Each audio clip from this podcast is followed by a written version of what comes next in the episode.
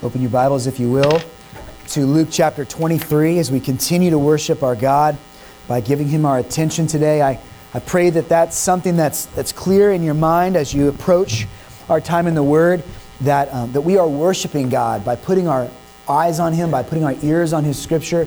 When we open ourselves up to receive what He has to give to us, that is a worshipful gift that, that God considers beautiful.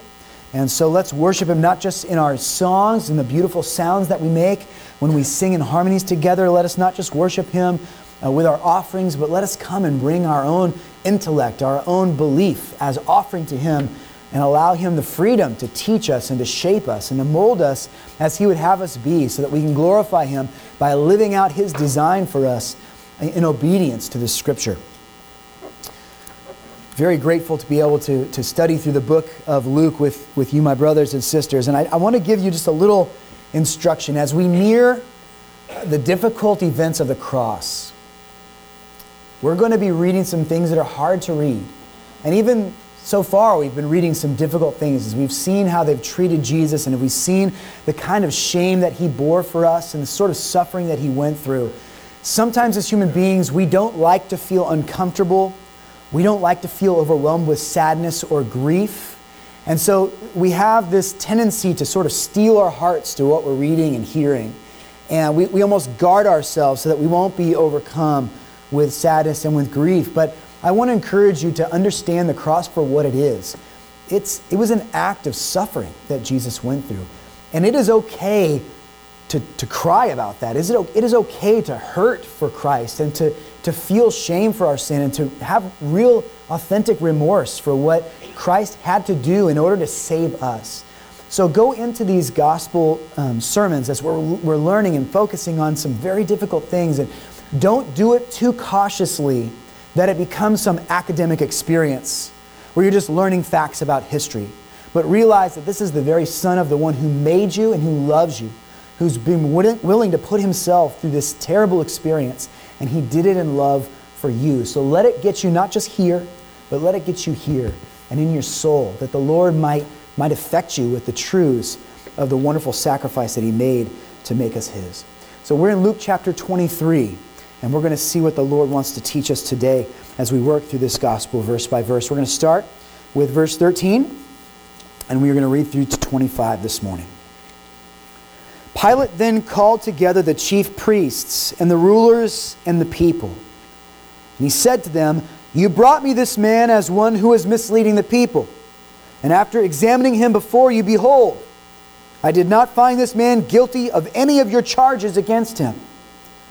Neither did Herod, for he sent him back to us. Look, nothing deserving death has been done by him. I will therefore punish and release him. But they all cried out together, Away with this man, and release us, release to us Barabbas, a man who had been thrown into prison for an insurrection started in the city and for murder. Pilate addressed them once more, desiring to release Jesus, but they kept shouting, Crucify! Crucify him! A third time he said to them, Why? What evil has he done? I have found in him no guilt deserving death. I will therefore punish and release him. But they were urgent, demanding with loud cries that he should be crucified, and their voices prevailed. So Pilate decided that their demand should be granted. He released the man who had been thrown into prison for insurrection and murder, for whom they asked, but he delivered Jesus over to their will. To briefly recap, over the course of one terrible night, Jesus has faced already three trials from his own Jewish countrymen. Each one of those three trials was a mockery of justice because the powers that brought him to trial and accused him of serious sin had no intention of weighing the evidence to see whether he was guilty or innocent.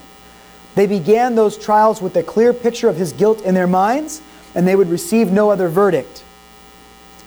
Because they had already condemned Jesus before they heard his case, these trials were simply a formality and an attempt to cover up their own deceitful actions. After completing that third Jewish trial, the Jewish officials dragged him before three secular courts. Last week we took a look at the first two of those three secular trials, and today we're going to pick up with the third. Now, presiding over this third secular trial is the man who presided, presided over the first secular trial. His name is Pontius Pilate. Pilate has a job to do, but he is very reluctant to do it. As the governor of Judea, and by proxy also Jerusalem, he is supposed to make sure that the laws of Rome are kept. And we saw last week that Pilate's initial evaluation of this man Jesus, whom they accused of great sins, was a troubling evaluation. Jesus did not seem like he was guilty of any of the things that they were charging against him. Jesus seems like he's less of a threat to Rome and more of a victim of the priests' personal vendettas. And so he doesn't want to condemn Jesus, but he also doesn't want to risk an uprising by his, this angry mob that is assembled there in the early morning hours by declaring Jesus innocent and letting him go and they're all crying for his blood. When we consider the information that we have that is available to us in the scriptures, especially the, the four gospels, we see that Pontius Pilate, on three different occasions, tries to avoid making the final judgment about whether Jesus is guilty or innocent. The first time he did that isn't actually recorded in the book of Luke, so I want us to turn our attention for a moment to John 18. This scripture will be on the screen if you need to look after it there. Otherwise, you can turn to John 18. John includes a little bit more detail concerning the trials of Jesus that Luke does not have. And so in John 18, verses 29 through 32, the scripture tells us that Pilate went outside to them and said, What accusation do you bring against this man? They answered him, If this man were not doing evil, we would not have delivered him over to you. And Pilate said to them, Take him yourselves and judge him by your own law. The Jews said to him, It is not lawful for us to put anyone to death. This was to fulfill the word that Jesus had spoken, to show by what kind of death he was going to die.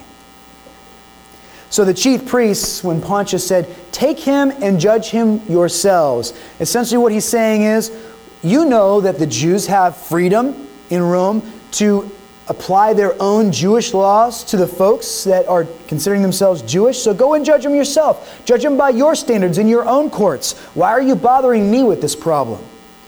But the chief priests were well aware that they had no freedom to put a man to death. They could put a man in prison, they could fine him, they could punish him in, in simple ways, but only Rome could execute a person for crimes that were deserving of it. So they insisted that these crimes that Jesus had committed were serious enough that Pilate should give him the death penalty that they could not give to him. The second time that Pontius tries to defer this decision, he did so by sending him to Herod. Since Jesus was a Galilean, Pilate tried to let Herod judge him. Herod was the sub ruler over the Galilean region, which was north of Jerusalem. And that's where Jesus' ministry had begun. That's where they considered Jesus to be from. And so Pilate said, Well, since you're a Galilean, why don't I send you to Herod and let Herod take care of this matter? Last week we discussed how Pilate deferred and how Herod was excited to see this Jesus. We talked about how Herod was a bit paranoid. Herod had had Jesus' cousin, John the Baptist, put to death by beheading. And for some reason, Herod believed when he started to hear about this Jesus who is performing miracles and casting out demons and healing the sick, that perhaps this man was powerful in ways that he couldn't explain because he was the spirit of John the Baptist rise from the dead. So he was worried that Jesus was perhaps going to come and try to get retribution for the death that Herod had caused. So when Jesus stands before him facing severe charges, and he asks him whether he's guilty or not, and Jesus simply stands silently. He doesn't appear to be a man of power.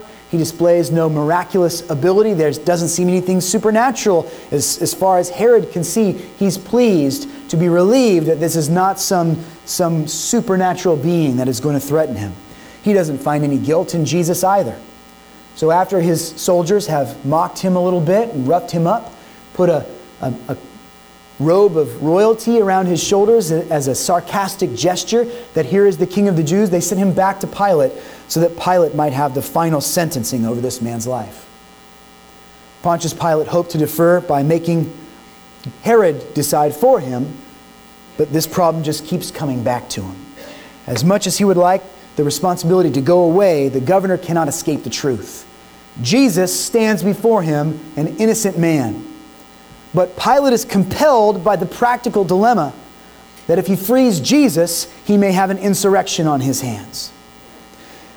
Now, as this crowd is growing more and more restless and their emotions are beginning to boil, Pilate realizes that his grip on the proceedings is slipping out of his fingers. His moral convictions begin to give way to his practical agenda. Now, to understand what makes him subvert justice in this moment, it's worth our time now this morning to look back historically at some of the things that had happened in Pontius Pilate's reign as governor.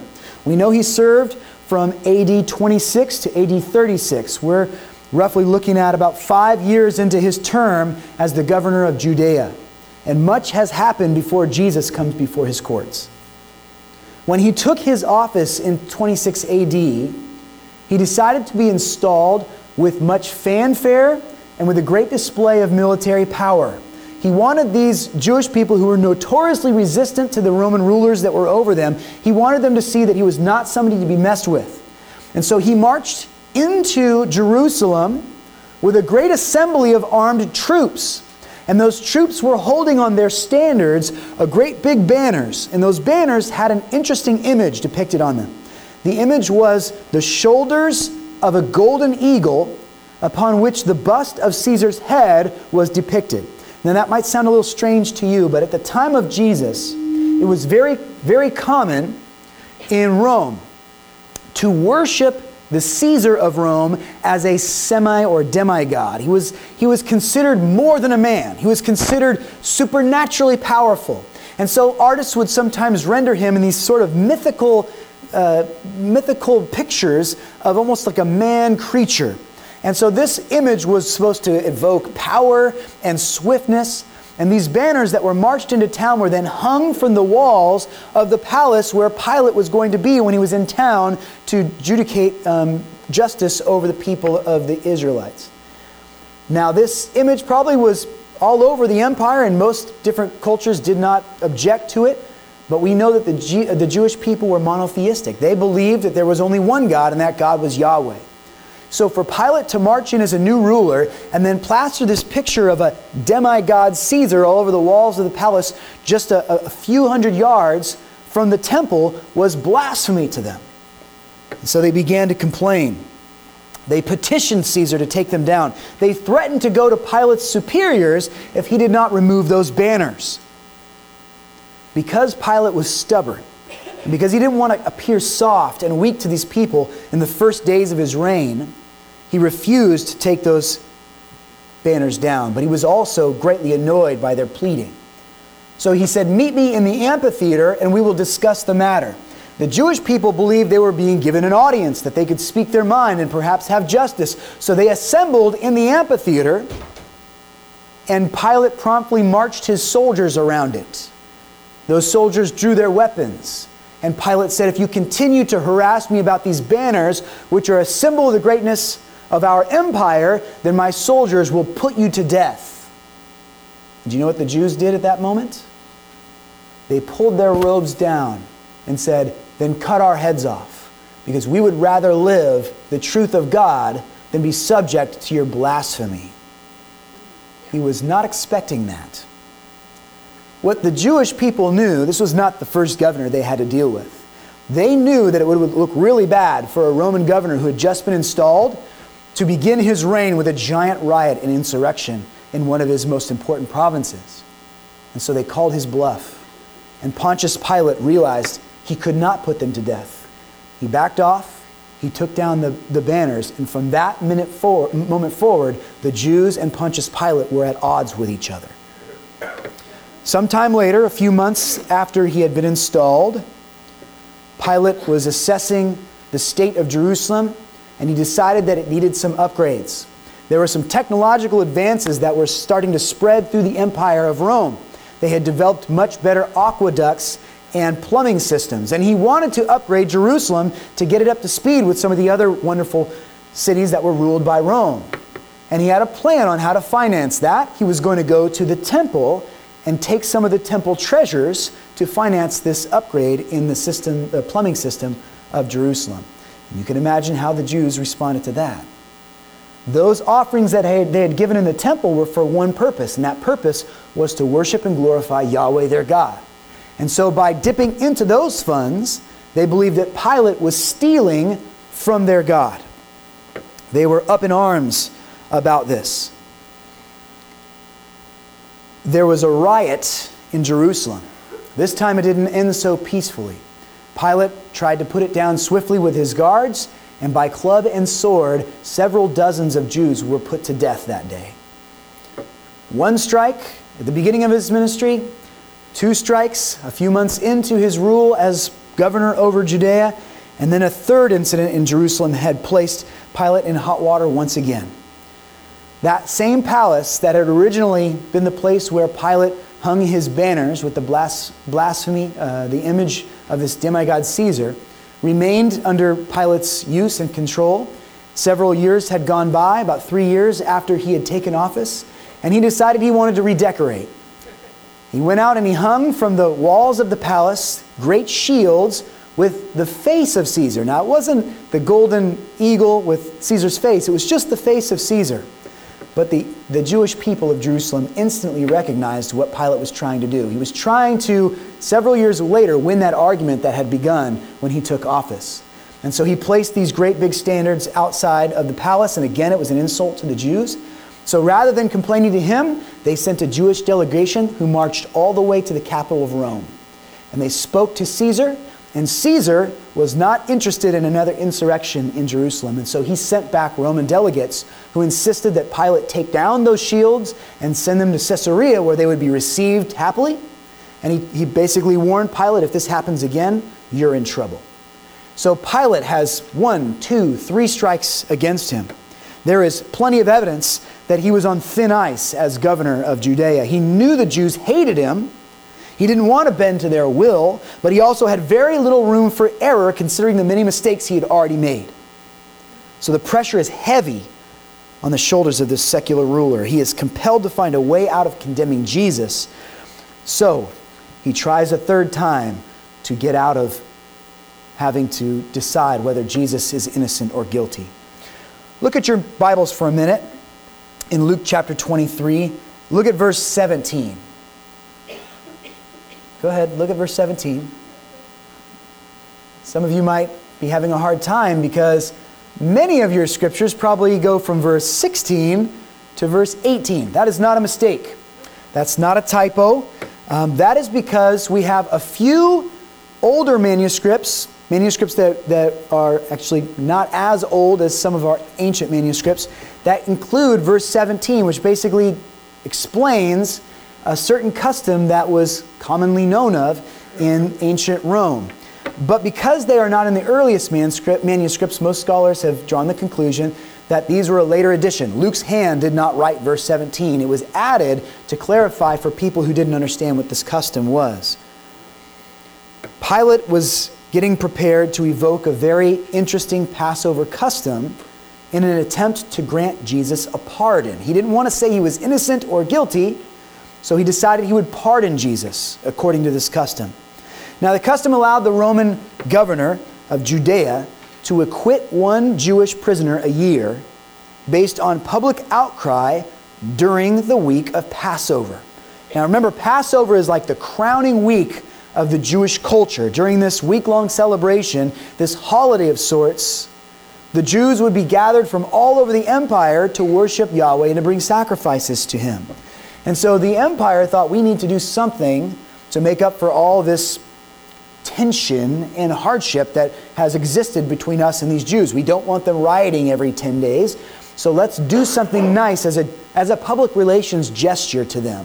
So they came up with this custom that each Passover, the people could cry out for one prisoner who was sentenced to death or life in prison, and the Roman government would then allow them to pardon that individual. It's basically a free will gesture or goodwill gesture saying that we're not totally against you. We want to listen to you. We want to give you grace and mercy. And Pontius Pilate uh, is getting ready to evoke this custom. Now, Luke, when he wrote his gospel, apparently he felt like the people who were reading it knew enough about that custom, he didn't have to explain it. But a little bit down the road, as, as they, they no longer used that custom, somebody had edited in verse 17 and wrote in the scripture a little explanation of what that was about. And so that's why some of your scriptures might have 17 or a little note on the bottom that describes it. Originally, Luke just records how Pilate tried to use the policy. Pilate declares to the people, I will punish and release Jesus to you. This in itself is a compromise of truth, isn't it? If Jesus believes the man to be innocent, why is he going to beat him and then release him? He should just release him. But again, he's walking this thin line of trying to do what is right and try to do what the people want. In his mind, he's trying to avoid a more serious error of put Jesus to death. So he's willing to beat him if that's going to eventually lead to his freedom. However, the chief priests and the scribes and the portion of the people that were there gathered who had been convinced by those Jewish leaders that he was guilty all cried out together, Away with this man, meaning away with Jesus, and release to us Barabbas. They didn't want Jesus beaten, they wanted him executed. And they weren't about to back down until the governor gave them what they had come for. Oh, the dangerous power of the united voice. There are times when quantity can overwhelm quality, aren't there? As much as we are prone as American citizens to respect and support the democratic system of rule by the majority, democracy is not without its faults. There are times when the majority of the people have it wrong. And this is one such example. Though the people were ratcheting up the pressure and demanding Pilate give them Barabbas, that was clearly not the right decision to make. However, on that fateful Friday morning, what was right lost out to what was expedient. In the interest of preserving his place as governor and to avoid another uprising during the holy week of Passover, Pilate capitulated and he allowed himself to be ruled by the people rather than standing up and doing what he was supposed to do, which was to rule the people with justice. Barabbas is set free, and the fate of Jesus is sealed. So, who is this Barabbas? Who is this man who walks free while Christ is condemned? Matthew chapter 26, verse 16 describes him as a notorious prisoner. That means that he was more than just a faceless person who was spending time in a jail cell. This was a man who was well known. His name was on the people's ears and on their lips. They had spoken of the wicked things he had done. He was a bit of a celebrity as far as crime was concerned. Mark 15 7 indicates that Barabbas had committed murder and had been arrested as a rebel against Rome, trying to incite more and more rebellion. Sometime earlier, an uprising had occurred within the city walls of Jerusalem and had turned very bloody. And there's no doubt that Barabbas was one of the ones who was shedding blood and taking life. But he was captured and taken as a prisoner by the Roman guards and had set trial, um, which had condemned him to the penalty of death. John 18:40 indicates that Barabbas was also a robber. And that might seem like a small detail considering we already see him as a murderer. But it, it, helps us to understand that this man's insurrection was probably not a noble rebellion. You know, some of the rebels that had been imprisoned were seen as heroes by the Jews because they were trying to fight for the freedom that they all wanted. But this man, Barabbas, was not a freedom fighter. He simply saw that fighting against Rome might create anarchy and give him a chance to steal from others and to take advantage of that chaos. So, this is not a noble man that the Jews admire. This is a wretched criminal a man who was known for his heinous acts. And so there is great irony to the crimes that, that Barabbas has committed.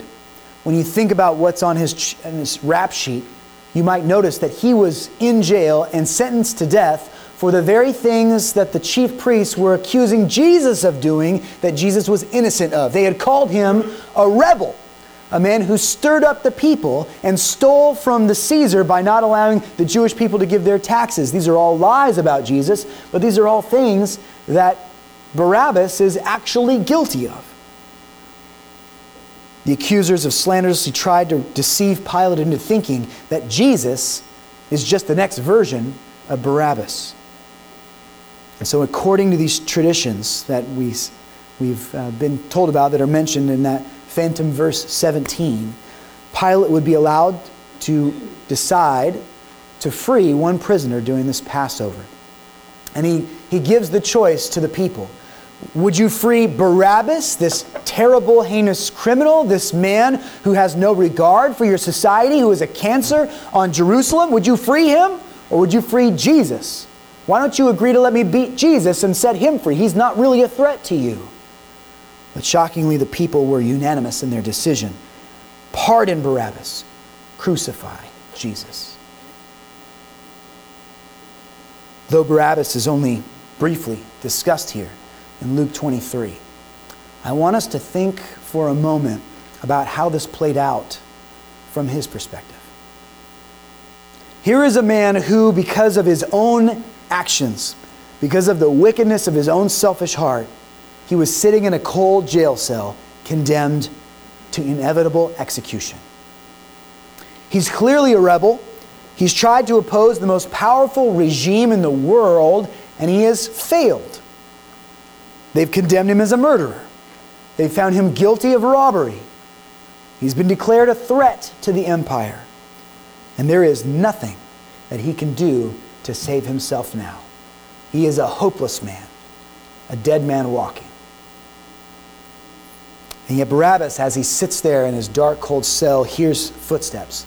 The footsteps of Roman soldiers approaching his cell. And he probably thinks to himself, this is it. This is the end. There is a cross waiting for him on Calvary, and he knows it. In just a short while, he'll be hanging in agony as an example to those of Rome about what happens when you oppose the Caesar. It's even possible that through the walls of his cell, Barabbas had heard the muffled shouts of an angry crowd not far away shouting, Crucify! Crucify him! and had assumed that an assembly was gathering to see him executed. But then something surprising happens. The guards grab him and yank him to his feet, but they don't drag him off to a scourging. They do not thrust a crossbeam on his shoulders to carry up Calvary's Mount. They unlock his shackles and they lead him towards those crowds outside and they pronounce him a free man. How? How is Barabbas free when just moments before he was destined to death? What has caused this governor to change his mind? As his eyes begin to adjust to the light, and Barabbas sees a man standing before this angry crowd, the angry crowd that has just called for his release. Perhaps that man that he sees is someone that he recognizes, someone that he has seen before teaching in the marketplace he notices that the man wears a robe. It's almost like the robe that a king would wear, but they're not treating him like a king. They're screaming at him. They are shouting for his death. They are mocking him. Crucify him, crucify him. And he stands there receiving their shouts and their anger, absorbing their scorn. That man will receive the beating that Barabbas deserves. That man will carry the cross that Barabbas has earned by his wickedness. That man will hang on Calvary in his place. Who is Barabbas? There is a sense in which Barabbas is each one of us who has given our lives to Christ and experienced the freedom that can only be purchased by his blood. Here, even before Jesus is nailed to a cross, God gives us a vivid picture of the atonement. Atonement was a word picture that God had given to the Israelite people under the law of Moses. It is described to us in Leviticus chapter 16. I want to read just a few verses about it so you get a feel for what it meant. It was the basis of the holiday Yom Kippur, the Day of Atonement, which pointed forward to the fact that God had a plan to redeem his people and to wash them clean of their sin. Leviticus 16, verses 5 through 10. And he shall take from the congregation of the people of Israel two male goats for a sin offering, and one ram for a burnt offering. Aaron shall offer the bull as a sin offering for himself, and shall make atonement for himself and for his house. Then he shall take the two goats, pay special attention to them, and set them before the Lord at the entrance of the tent of meeting. And Aaron shall cast lots over the two goats, one lot for the Lord, and the other lot for Azazel. Now, Azazel might be a, a Hebrew word for scapegoat, and it may be a word for the accuser. So one goat goes to the accuser, and one goat goes to the, to the Lord. We're not entirely sure about that. Verse 9 And Aaron shall present the goat on which the lot fell for the Lord and use it as a sin offering. But the goat on which the lot fell for Azazel shall be presented alive before the Lord to make atonement over it, that it may be sent away into the wilderness to Azazel. Now, this is a very interesting concept.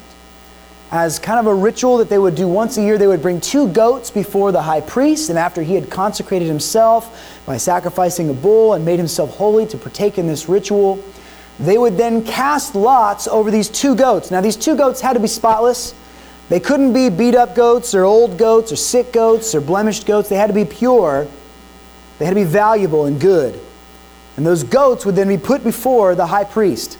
And then he would use an ephod, probably, to cast lots over these, these two animals. And by casting lots, basically what that means is they were going to let the Lord decide which one of those goats was to go free and which one of those goats would be sacrificed, would be put to death in place of man for the sins that man had created.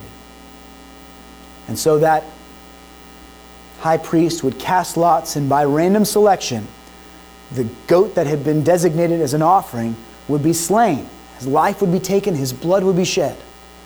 And the other goat, who stood just next to the goat who was put to death, would then be set free into the wilderness to symbolize the freedom of one who is forgiven and released from their sin. You know what's interesting about the name Barabbas? It's a compound name made of two words. What does Abba mean? Abba means father. Do you know what the prefix bar means? It means son of. Barabbas' name actually means son of the father. Before us here, before Pontius Pilate, it seems that we have, in in a sense, these two goats of Yom Kippur, these two, these two offerings, both called Son of the Father. One is Son of God, one is Son of the Father. And it is only by the will of God that the one that is actually wicked and wretched and deserving of death is allowed to go free. But because of the loving, graceful will of God, the one that is pure and holy is going to be offered up as a substitutionary sacrifice for the one that is guilty. I want to read for you briefly out of Hebrews chapter 9.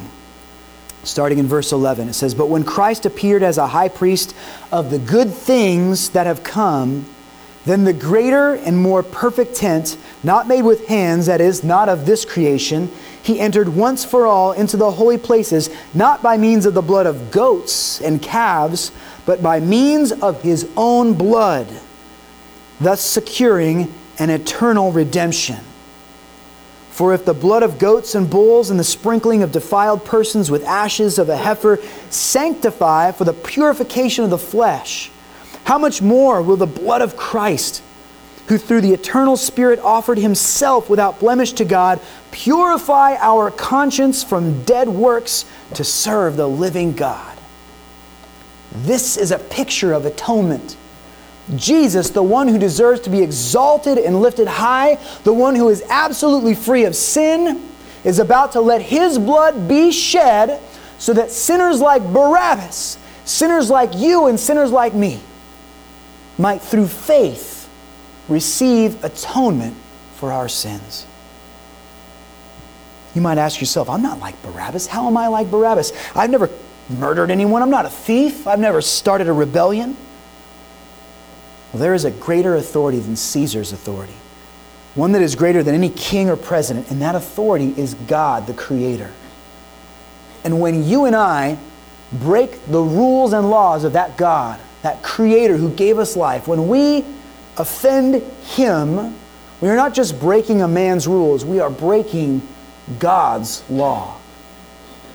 That makes us rebels to the God of all creation, the one who rules over all with sovereignty and power. In going our own way, we have tried to be the kings of our own little kingdoms, and we've all committed treason against the God who has made us. That is why sin is so serious, because it's not just me offending you, it's all of us offending the one God who deserves our honor and respect and gratitude. Titus 3 3 says, For we ourselves were also once foolish, disobedient deceived, serving various lusts and pleasure, living in malice and envy, hateful and hating one another. You see how that describes our condition? You might not be a rebel, you might not have committed murder, but the lust of your flesh has caused you to offend and sin against the perfect and pure God that you should love. We, like Barabbas, are all guilty of rebellion. And while each of our rap sheets might read differently than his, we have all done what we know to be wrong at some point in our lives. Probably daily we sin against our God, and that sin offends him. God is more than some cosmic benefactor who wants to help us accomplish our dreams and our goals if we'll only pray to him. As we sang earlier, counting every blessing, don't mistake that to mean that God is just some holy grandpa that wants to come into your life and give you the good things you can't get for yourself. He's more than that. He is the king of all that he has made, and he wants you to come and be a part of his family. But in order for that to happen, he must be father to you. He must have authority over your lives. He is holy and perfect and almighty. And we were made by God for the purposes of glorifying him and exalting his name. But by committing sin, we have made ourselves his enemies. That rebellion is why the cross was necessary in the first place. Pilate had not wanted to condemn Jesus, but he couldn't find a way to save him. God does not want to condemn us, mankind. But unlike Pilate, God made a way for man to be redeemed without compromising justice. We owe a debt that we would have to pay with our own lives in hell for eternity, but because God did not want us to have to pay that, Christ came and took on flesh and lived perfectly and sacrificed himself so that that justice could be done in him. And our sins might be atoned for, that we might be forgiven and washed clean by his perfect blood. Titus 3 goes on to say in verses 4 through 7 But when the kindness and the love of God our Savior toward men appeared, not by works of righteousness which we have done, but according to his mercy, he saved us through the washing of regeneration and the renewing of the Holy Spirit, whom he poured out on us abundantly through Jesus Christ our Savior, that having been justified by his grace, we should become heirs according to the hope of eternal life. Barabbas did nothing to free himself. He had no power to fight against the power of Rome. And yet he walked into that air breathing like a free man because of what God did for him. Brothers and sisters, that is what we experience if we come to the cross of Jesus Christ and repent. When Jesus, perfect and unworthy of sacrifice, not, not deserving, I mean, of death, when he allowed himself to be pierced through and, and hung on a cross in shame. He took the guilt of the world upon his shoulders. That sacrifice and the fact that he rose again, victorious over death on the third day, was powerful enough to save everyone. But it doesn't effectively save you unless you come to the cross of Christ and repent of your sin and receive him as your Savior. Friends, Jesus Christ died on the cross to save those whom he would save. But in order for you to be saved, there has got to be a change in you. And that change doesn't even start with your own attitude or your own understanding. It starts with the Holy Spirit reaching down into your life and changing you in such a way that you might see your sin differently than you saw it yesterday. The Lord God makes it clear to you that you are a sinner and that you need to repent. And then He gives you the tools to stand up and say, Lord God, take my broken life. Give me a new life. I trust you as my king. I don't want to rebel against you anymore. Please be my Savior. I give you my everything. The one who Pilate declared was guilty of no sin is the one who will be treated like a sinner in the place of sinner for the sake of sinners. But we must come before him in faith and receive that willingly.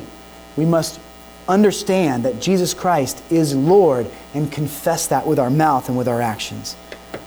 The debt that was owed by the wretched is paid in full by the man of sorrows who had never yielded to temptation. And so Colossians chapter 2 verses 13 and 14 can say by the voice of Paul the apostle, and you who were dead in your trans and trespasses and the uncircumcision of your flesh God made alive together with him, having forgiven us all of our trespasses by canceling the record of debt that stood against us with its legal demands. This he set aside, nailing it to the cross. And so, with the sacrifice of Jesus, God clearly made a way for us to be redeemed. His death can save you. But in order for that salvation to be effective in your life, you've got to come before Him with a repentant heart and believe that God is the one who raised Him from the dead. Confess your sin before Him and tell Him that you need Him. Receive Him with a grateful heart. Friends, we, we are going to benefit from this beautiful grace for the rest of our eternity. And today we're going to celebrate that victory that Jesus won by looking at these two elements this Lord's table, this Lord's supper that He has provided for us to remind us of His amazing grace. We are a blessed people who know the Lord Jesus Christ. But as we enter into this season that leads up to Resurrection Day, that leads up to Easter, I want to encourage you and challenge you that it would be a cruel thing if we were to just sit here in this building and say, Thank you, Lord, for saving us knowing that all around us are people who, like Barabbas, are still in the cell and do not know what it means to trust the Lord Jesus Christ. If we were to sit in this room and praise Jesus and then go out into the world and stay silent about the hope that they could have, what an offense that would be to the God who went to such great lengths to save us. Let us pray that God would give us an evangelistic heart, especially during this Easter season that we would see not only the powerful impact it has made on us, but that we would desire that for everyone we meet and see, that we would desire it even for our enemies, that God would enter into their existence, that they would see for the first time the weight of their sin, and that they would give themselves to the Lord Jesus Christ. If you cannot communicate that to your friend or to your neighbor or to your family member, then please bring them here. You might have noticed for the past several weeks, we've been really spending a lot of time on these essentials of the gospel. This blood atonement is necessary for us to understand. If we're going to understand the, the power of salvation, we've got to know that Christ is the one who paid the penalty and washed us free from this sin. So bring your friends, invite your neighbors, tell them to come. Tell them to hear the grace that has not only saved you, but, but have them hear the grace that can save them as well so that they can count themselves as blessed. That they were once slaves, but now they are free. We're going to transition now into a time of, of celebration as we think about the great gift of, of salvation that many of us have. And we're going to take some time to prepare our hearts for this Lord's Supper. Now, this sacrament, which is like a holy activity that God has given to us, set apart to teach us something and to affect our hearts, it's something that's been given for every committed believer to experience. So you don't have to be a, a, member of this local church to take of these elements today. If, if you have given your life to Christ, then this is for you. Please come and take of, of these elements because they are a blessing to us. It's a celebration of the victory that Jesus Christ has won over our sin, that He was the only one who was powerful enough to wash us clean of the debt that we had owed. But it is also a humbling experience because as we come before these elements, we are reminded that Jesus didn't just write a check and give it to the bank to pay for our debt. He paid it with his very blood. He bled and died for us. And so these two elements are symbolic of his life, of his death, of his burial, of his resurrection. The bread that we're going to eat in just a few moments is unleavened bread, and it is done specifically that way because in the Jewish culture, leaven represented sin. Because yeast, just a little bit of yeast, can affect a whole lump of dough. And so the, the Israelites recognized that, that sin is like that. When you let a little bit of sin, it, it infects the whole person. A little bit of sin in a community can affect the whole community. And so when we eat of this bread, we're eating of unleavened bread because it is representative of the body of Jesus, which he willingly took on in order to come and live and dwell with us. But his body is unique, it's different than ours in one way it is free from sin. Not one of us in this room can say that we are pure and holy like God is holy, but Christ walked the same kind of life that we live, and every temptation, he said no. Every time the enemy tried to make him stumble, he stayed upright. And so this bread is representative of the body of Christ, the life that he lived here on earth for our sake. John 6:51 says, "I am the living bread which came down from heaven.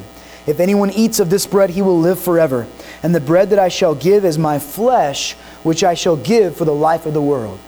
Now, don't be mistaken into thinking that the bread that we're going to eat today has some mystical property that saves you. And if you just bottle it up and give it to your neighbor, they'll become saved. No, the bread is representative of the real thing that saves you. It's representative of the life of Jesus, which, if you partake of it, if you dwell with Christ and receive his gift, his life offered for you, then you will be saved. In the Old Testament, the blood of spotless animals was shed to symbolically pay for the sins of Israel. Now, a lamb or a goat or a bull is not the equivalent of a human being, is it? We are made in the image of God, animals were not. So, although animals are valuable to the Lord, they are, they are not efficient for our salvation. They cannot atone for us. But those Old Testament animals, those sacrifices that were made, pointed forward to a greater sacrifice. And that greater sacrifice was Jesus Christ, the Lamb of God. By giving his blood, by bleeding his life out for us, he gave his self for our sins. Matthew 26, 28 says, For this is my blood of the new covenant, which is shed for many for the remission of sins. By dying on the cross for us, he gave us the opportunity to have eternal life with him. We celebrate today because Jesus did not just die, he rose. On the third day after he was laid to death in that tomb, he showed us that the grave has no power over him and death has no sting by rising up again.